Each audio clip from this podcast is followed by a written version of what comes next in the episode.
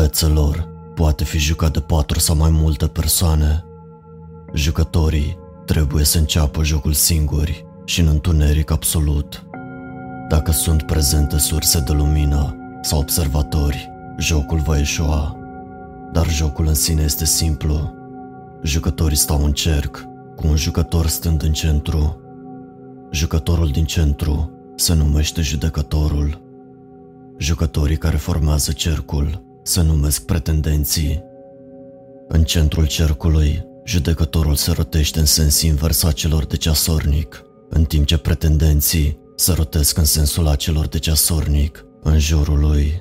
Jucătorii continuă să se rotească până când judecătorul anunță cu voce tare: "Mă întreb, mă întreb, al cui chip voi găsi?" Pretendenții se opresc și fac trei pași înapoi, lărgind cercul. Judecătorul nu mai poate fi sigur cine sau ce, unde stă. Trebuie să se apropie de primul pretendent și să încerce să-l identifice, atingându-i fața.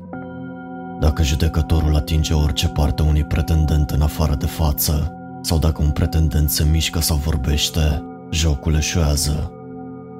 Un pretendent poate să rânjească, să-și strâmbe nasul sau să-și manipuleze în alt mod fața pentru a fi mai greu de identificat. Atunci când judecătorul este sigur de identitatea unui pretendent, acesta anunță cu voce tare: "Această față aparține lui", numele complet și adevărat al pretendentului. Dacă judecătorul nu are dreptate, jocul fețelor se încheie. În caz contrar, jocul continuă, iar judecătorul se apropie de următorul pretendent. Dacă judecătorul identifică corect toți pretendenții, judecătorul câștigă, iar jocul fețelor se încheie. Dacă un pretendent reușește să înșele cu succes judecătorul, pretendenții câștigă, iar jocul fețelor se încheie. Există totuși un al treilea rezultat posibil. În timpul jocului fețelor, este posibil ca judecătorul să atingă o față pe care nu o poate identifica. O față care aparține cuiva sau ceva care nu era prezent când a început jocul: străinul. Judecătorul trebuie să nu se grăbească cu fața străinului, asigurându-se că atinge fiecare parte. Nu trebuie să se descurajeze sau să se sperie de răni, de proeminențe ciudate sau de lucruri care se mișcă sub carnea străinului. Chiar dacă străinul îl mușcă pe judecător, îl linge sau îi face piele de găină, judecătorul trebuie să continue până când a atins fiecare parte a feței străinului. Pretendenții trebuie să rămână la locurile lor. Ei nu trebuie să se miște sau să vorbească, indiferent de mirosurile urâte, sunetele nefirești sau schimbările de temperatură pe care le-ar putea produce străinul. Atunci când judecătorul a atins complet fiecare parte a feței străinului, trebuie să anunțe cu voce tare: "Nu știu cui aparține acest chip, dar cu siguranță este cel mai frumos chip dintre toate." Străinul dispare apoi, iar jocul fețelor se încheie. Cu toate acestea, dacă pretendenții se mișcă sau vorbesc, dacă judecătorul nu reușește să atingă complet fața străinului, sau nu pronunță corect fraza de încheiere a jocului, sau dacă străinul reușește să se dea drept unul dintre pretendenți, străinul câștigă jocul fețelor. Și ce se întâmplă dacă străinul câștigă jocul feței? Cei mai buni prieteni mei și cu mine am aflat într-o noapte în o mie nouă sute nouăzeci și nouă. Ușor ca o pană, țeapăn ca o placă, ușor ca o pană, țeapăn ca o placă. Am scandat noi cinci, dar Amy nu s-a mișcat. Mă dureau degetele, începusem să transpir în subsolul înfundat și nefinisat al Clarei și m-am gândit că alegerea ritualului vrăjitoresc s-ar putea să nu fi fost cea mai bună idee. Îmi doream cu disperare să funcționeze, cred că cu toții ne doream. Erika îi furase fratelui ei copia filmului Scream, dar nu ne mai făcuse să ne speriem și să țipăm, așa cum o făcea odată. Mâncatul atâtor bomboane ne făcuse pe toți să simțim rău de stomac, iar lumânările de ceai pâlpâitoare pe care Cristina le instalase păreau mai degrabă clișeice decât înfricoșătoare. Ușa de la subsol s-a deschis cu un scârțâit. Am sărit cu toții speriați și am văzut-o pe Amy intrând. Au! Amy a strigat, ținându-și capul cu mâinile. Holly, sora mai mare a Clarei, stătea în picioare, luminată de dreptunghiul de lumină din vârful scărilor de la subsol. Încă mai încerci să faci trucul ăla stupid? Holly a rânjit. Știi că e fals, nu-i așa? Holly era cu doi ani mai mare decât noi și după spusele ei, de zece ori mai tare. Poate că era doar subsolul sufocant sau frustrarea mea din cauza dezamăgirii noastre în acea noapte, dar brusc nu mai puteam suporta complexul de superioritate al lui Holly. Oh, lasă-mă să ghicesc. Îmi pare eu că știu unul care chiar funcționează, nu-i așa? Cât aș vrea să pot retrage acele cuvinte acum. Gura lui Holly s-a deschis și s-a închis fără un sunet, de câteva ori. Nu-i venea să creadă că unul dintre prietenii sororii ei chiar îi răspunsese. Da, a spus ferm Holly, când maxilarul ei a început în sfârșit să funcționeze din nou. Și vă voi dovedi. A trântit ușa de la subsol când a ieșit, iar noi puteam auzi părinții de la etaj cum o certau. Ne-am uitat cu toții unii la alții și am chicotit. Holly s-a întors după ceva timp, a coborât furtunos pe scări și mi-a împins în mâini o foaie de hârtie tipărită. Jocul fețelor, scria în antet. Ăsta nu e un joc despre care știai, am pufnit. Pur și simplu l-ai tipărit de undeva.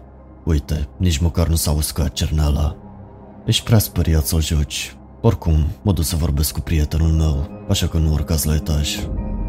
A strigat Holly peste umăr, înainte de a trânti ușa și de a fi certată din nou. Am citit instrucțiunile de mai multe ori. Nu părea complicat, dar chiar și ca adolescent mă întrebam despre jocul fețelor. Părea atât de simplu, atât de anonim. Cine crease jocul fețelor? De ce? La vremea aceea nu aveam niciun răspuns. Noi cinci stăteam în cerc, așteptând ca părinții Clarei să închidă televizorul și să se culce. Când în sfârșit s-a făcut liniște în casă, am început. Eu m-am oferit voluntar să fiu judecătorul. Părea ușor pe hârtie, dar să mă învârt în cercuri, în subsolul înfundat și întunecat al Clarei, mi s-a urcat imediat la cap. Abia mă învârtisem de cinci ori, când podeaua a început să se clatine sub picioarele mele. Mă întreb, mă întreb, al cui chipul voi găsi? Cu o stare de grață, am strigat, începând jocul. Părea că era mai mult decât pașii prietenilor mei, care se învârteau în jurul meu în întuneric, dar când am vorbit, orice sunet s-a oprit. Faptul că stăteam amețit în întunericul complet mă făcea să mă simt ca un astronaut dintr-unul dintre documentarele pe care le făceam la școală. Plutind singur, în golul ostil și lipsit de lumină al spațiului. Cu un fior am făcut un pas înainte, apoi încă unul. Unde erau prietenii mei? Mi-am întins mâna în față și am înaintat clătinându-mă orbește. Când degetele mele au atins carnea, aproape că am țipat. Un chip. Din fericire, prima a fost ușoară. Era o față rotundă, cu trăsături moi, ca și cum asta nu ar fi fost de ajuns. Nu era nici măcar un strop de transpirație pe ea. Asta însemna că nu putea aparține decât lui Amy. Am pipăit în jurul feței ei, doar ca să fiu sigur, apoi am strigat. Această față aparține lui Amy McKeith. Am auzit-o pe Amy scoțând un oftat de ușurare. Nimeni altcineva nu a mai vorbit. Jocul urma să continue. Următoarea față era osoasă și crispată. Oricine ar fi fost, nu voia să-mi ușureze sarcina. Își încrețea nasul și buzele atât de mult, încât, pentru o clipă terifiantă, am crezut că ating străinul descris în regulament. Dar apoi mi-am dat seama că orice atingeam își tundea sprâncenele și folosea șampon de căpșuni. Doar o singură persoană pe care o cunoșteam era atât de penibilă. Această față îi aparține Clara Simons. Greșit, Cristina a râs. Pași rapizi, un genunchi lovit, înjurături. Chelsea a aprins din nou luminile. Stăteam în fața Cristinei. Clara urmărea cercul ei. Întunericul mă făcuse mai sensibil la miros, presupun, și în plus mă gândisem că doar Clara ar fi încercat să mă împiedice. Uitasem că deși reată putea fi Cristina. Prietenii mei, pretendenții, câștigaseră jocul fețelor. Am simțit cum îmi ardeau obrajii.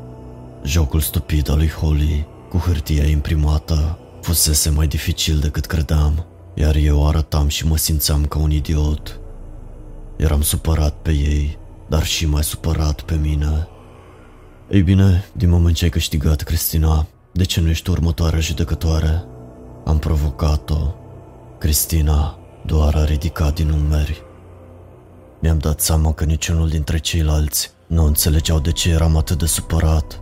Nu înțelegeau tensiunea și teama care venea odată cu rolul de judecător. Acea senzație ciudată de a atinge o față brusc necunoscută în întuneric. Înainte să-mi dau seama, luminile s-au stins și am început să ne învârtim. Nu știu dacă Cristina avea o toleranță mai mare la amețeală sau dacă voia doar să se dea mare, dar s-a învârtit pentru ceea ce mi s-a părut o veșnicie. Bomboanele mi se topeau în stomac și mă întrebam ce s-ar fi întâmplat dacă cineva ar fi leșinat în timpul jocului. Mă întreb, mă întreb, a cui față s-o găsesc? Cristina a spus. Am încremenit. După ce am făcut trei pași înapoi, sentimentul acela a revenit. Senzația de a fi singur în univers. Nu mai era nimic de făcut decât să aștept ca mâinile să-mi atingă fața. Am auzit un zgomot de picioare, un chicotit abia înăbușit. Această față aparține Clarei. Clara a gemut. Cristina a trecut mai departe. Abia dacă i-a luat două minute să identifice următorul pretendent. Această față aparține lui Erika Moss. Cristina se mișca repede, poate prea repede. I-am auzit pașii nesiguri când aproape că a ieșit din cerc și a trebuit să se întoarcă, pipăindu-și drumul prin întuneric, la fel ca mine. Dintr-o dată, Cristina a gâfâit, apoi tăcere. De ce îi luase atât de mult timp și când devenise subsolul Clarei atât de rece? Am tremurat. Dacă nu ar fi fost întunericul total, eram sigur că mi-aș fi putut vedea respirația. Un miros urât, ca de ouă stricate, mi-a invadat nările. Ceva nu era în regulă. Am vrut cu disperare să o întreb pe Cristina ce se întâmplă. Și totuși, dacă un pretendent se mișcă sau vorbește, străinul câștigă jocul fețelor. Am auzit un gâlgâit bolnăvicios, urmat de un alt sunet, mai ușor de recunoscut. Cristina plângând. Nu știu a cui este fața asta, Cristina a spus plângând. Dar, cu siguranță, este cea mai frumoasă. Ah! Nu mai putem suporta mai mult. Nu-mi păsa ce se va întâmpla dacă se va termina jocul. Trebuia doar să se termine. M-am împiedicat în întunericul beznă, pipăind după întrerupătorul de lumină. Ar fi trebuit să mă împiedic de saci de fasole și să calc pe ambalaje de bomboane sau să mă izbesc de mobila de la subsol. Ar fi trebuit să găsesc scările, dar întunericul părea să continue la nesfârșit. Clara? Cristina? Am întrebat speriat. Niciun răspuns. Era ca și cum cuvintele mele fuseseră înghițite. Mi-am înfășurat brațele în jurul meu, împotriva frigului, dar a fost inutil. Frigul pătrundea până la oase. Când mi-am ținut maxilarul, ca să nu mai clănțănească dinții, am crezut cu siguranță că aud pe cineva țipând, dar mi s-a părut foarte departe. Oricât de mult aș fi mers înainte sau înapoi, nu mai puteam ajunge la peretele subsolului. Am îngenunchiat și am atins podeaua. În loc de covorul Clarei, am atins ceva la fel de rece și neted ca gheața. Este... este cineva acolo?" am strigat. De undeva din spatele meu am auzit un sunet jos, răsunător, care ar fi putut fi un râs. Următorul lucru pe care l-am realizat a fost că eram orb. O figură întunecată, înconjurată de lumină, a strigat la mine. Ce faceți voi, ticăloșilor, aici jos? Mama și tata sunt supărați." Cunoșteam acea voce. Holly, sora mai mare a Clarei, aflată din nou în vârful scărilor. Prietenii mei împrăștiați prin subsol ca niște jucării stricate, îngroziți și epuizați, toți, cu excepția Cristinei.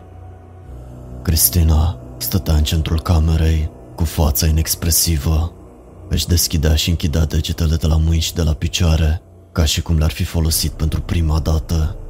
Își zvâcnea mușchii feței, ca și cum ar fi încercat să înțeleagă cum să-i miște. Jocul tău stupid nu a funcționat. Cristina a țipat. Restul dintre noi ne-am uitat unii la alții. Funcționase prea bine. Cristina l-atinsese pe străin. Ar fi trebuit să știe asta mai bine decât oricine. Și totuși... Bineînțeles că nu a funcționat. Holly și-a dat ochii peste cap.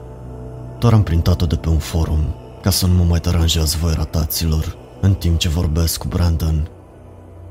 Nici măcar nu te place, Cristina i-a spus categoric. Ce? Holly a făcut ochii mari. De ce nu-l întreb pe Brandon ce a făcut cu Shelly Spicer la balul de absolvire? Cristina a rânjit.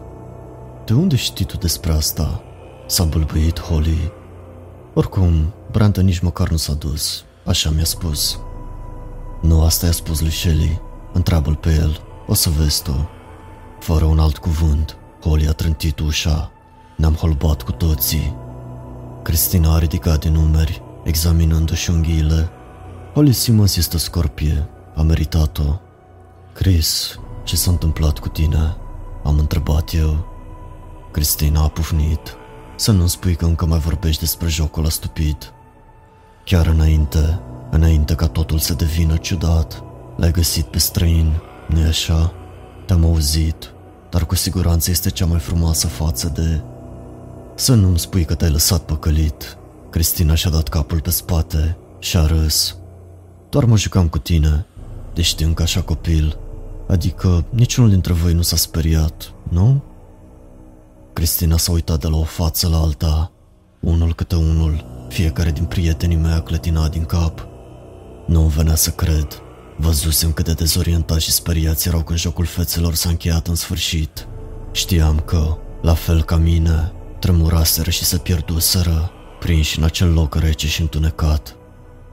M-am simțit trădat, dar nu-i puteam învinovăți. Era o nouă privire amenințătoare din partea Cristinei, ca și cum ceva străvechi și crud se uita din spatele ochilor ei. Cred că, la un nivel mai adânc, știam deja adevărul. Adevărata Cristina dispăruse pentru totdeauna, prinsă în acel abis înghețat și poate chiar destinată să devină ea însuși un străin. Locul care se întorsese în carapacea ei era cu totul altceva, un străin, și nu avea nicio problemă de a-mi întoarce prieteni împotriva mea. Eram tineri, impresionabili și, ca să fiu sincer, ne era frică de ceea ce devenise Cristina. De-a lungul toamnei și până în iarnă, Cristina m-a urmărit. În vârtejul frunzelor din colț, când autobuzul galben al școlii dădea colțul, în fața cabinei mele de la baie la școală, sau stând în zăpadă proaspăt căzută, în fața ferestrei dormitorului meu. Nu a vorbit niciodată, dar mesajul era clar. Nu vorbi niciodată despre ceea ce știi. Odată ce a fost sigură de tăcerea mea, Cristina, sau lucrul din interiorul ei, s-a apucat de îndeletnicirea sa preferată, distrugerea vieților oamenilor din jurul ei. Părinții ei au divorțat, invocând diferențe ireconciliabile, dar eu știam adevăratul motiv. Voiau să scape de fiica lor, au vrut să scape de străin. În timp, jocurile sadice ale Cristinei le-au îndepărtat pe Chelsea și Erika. Ele au devenit noile ei ținte, iar modul în care le-a tachinat de-a lungul liceului a trecut de mai multe ori de la hărțuire la tortură. Cei care au rămas aproape de ea nu au fost la fel de norocoși. A făcut-o pe Clara să se drogheze în primul an de liceu, iar Amy a fost ucisă într-un accident de mașină. Când Cristina a șantajat-o să conducă beată în noaptea balului de absolvire. Uneori totul se termina repede, alteori se prelungea ani de zile. Dar Cristina storcea întotdeauna fiecare strop de suferință pe care o putea extrage de la oamenii din jurul ei înainte de a arunca la gunoi. Pentru ea sau pentru el, Suferința părea a fi un fel de joc. De obicei, mă țineam la distanță de bârfele din orașul natal, dar în cazul Cristinei, este ca și cum aș fi fost spectatorul unui dezastru natural îngrozitor. Pur și simplu, nu puteam să nu mă uit. În baruri și saloanele de înfrumusețare, am aflat despre carierele pe care le-a lăsat în ruină, despre relațiile pe care le-a distrus, despre durerea și moartea care au urmărit-o ca un nor negru. În cele din urmă, a ajuns în închisoare, având în vedere dragostea ei pentru jocurile crude, manipulare și control. Sunt sigur că s-a bucurat de fiecare minut. M-am întâlnit din întâmplare, câțiva ani mai târziu, cu unul dintre ofițerii de corecție care lucrau în unitatea ei. Îl chema Mark, fusese coleg de liceu cu Cristina și cu mine și, ca și mine, era acum îngrozit de ea. Am observat că avea un gips pe brațul stâng. Practic, ea conduce blocul de celule, toți deținuții se tem de ea și la fel și gardienii. Ar fi trebuit să auzi poveștile pe care le spun polițiștii, cei care au arestat-o în primul rând. Au spus că se târa pe pereți ca un păianjen nenorocit și asta nu e cel mai rău. Stăteam pe culoarul unui supermarket aglomerat, dar deodată m-am simțit rece și singur, așa cum mă simțisem când jucasem jocul fețelor. Mark s-a uitat peste umăr înainte de a continua. Partea cea mai rea este modul în care manipulează oamenii. Înțelegi ce vreau să spun? Am înțeles. M-am gândit la Erika, cu capul în toaleta unui liceu, la Clara cu un ac în braț, la mâna lui Amy, atârnând pe ușa unei mașini, înfășurată în jurul unui copac. Zilele trecute am prins-o într-o magazie goală cu alți deținuți. Toate luminile erau stinse și se juca un fel de joc. Am tremurat, Marc a continuat. Am pus-o la izolare după aceea și izolarea îi rupe pe toți. I-am văzut pe cei mai duri gangsteri și pe cei mai psihotici criminali, plângând ca niște copii după doar câteva zile de izolare, dar nu și pe ea, nu și Cristina. O puteam vedea pe cameră, uitându-se în gol. Marc a rămas fără cuvinte și-a curățat gâtul. Îmi pare rău, dar par un pic speriat de asta, doar că am fost unul dintre comandanții care au întrerupt orice joc se jucau și când s-au aprins luminile, aș jura că am văzut ceva întunecat și oribil, stând în cer cu restul. A dispărut imediat, iar apoi, ei bine, am încercat să-i pun cătușele Cristinei și ea mi-a rupt încheietura mâinii, ca pe o nenorocită de creangă. A făcut un gest spre brațul său. Uite, să nu spui la multă lume din oraș despre asta, bine? Nu am nevoie ca toată lumea să creadă că mi-e frică de o fată din liceu. Dar el era speriat, amândoi eram, mai ales după ce i-am spus versiunea mea. Marc m-a crezut și am urmărit-o pe Cristina cât de bine am putut. Dar după ce a ieșit din închisoare, pista s-a răcit. Au trecut doar câteva săptămâni, dar am observat un nou trend îngrijorător. Tot mai mulți oameni par să vorbească despre jocul fețelor. Când eu și prietenii mei jucam jocul fețelor, era doar o imprimare anonimă. Acum pare să apară peste tot, în videoclipuri virale, în conversațiile copiilor care se întorc acasă de la școală.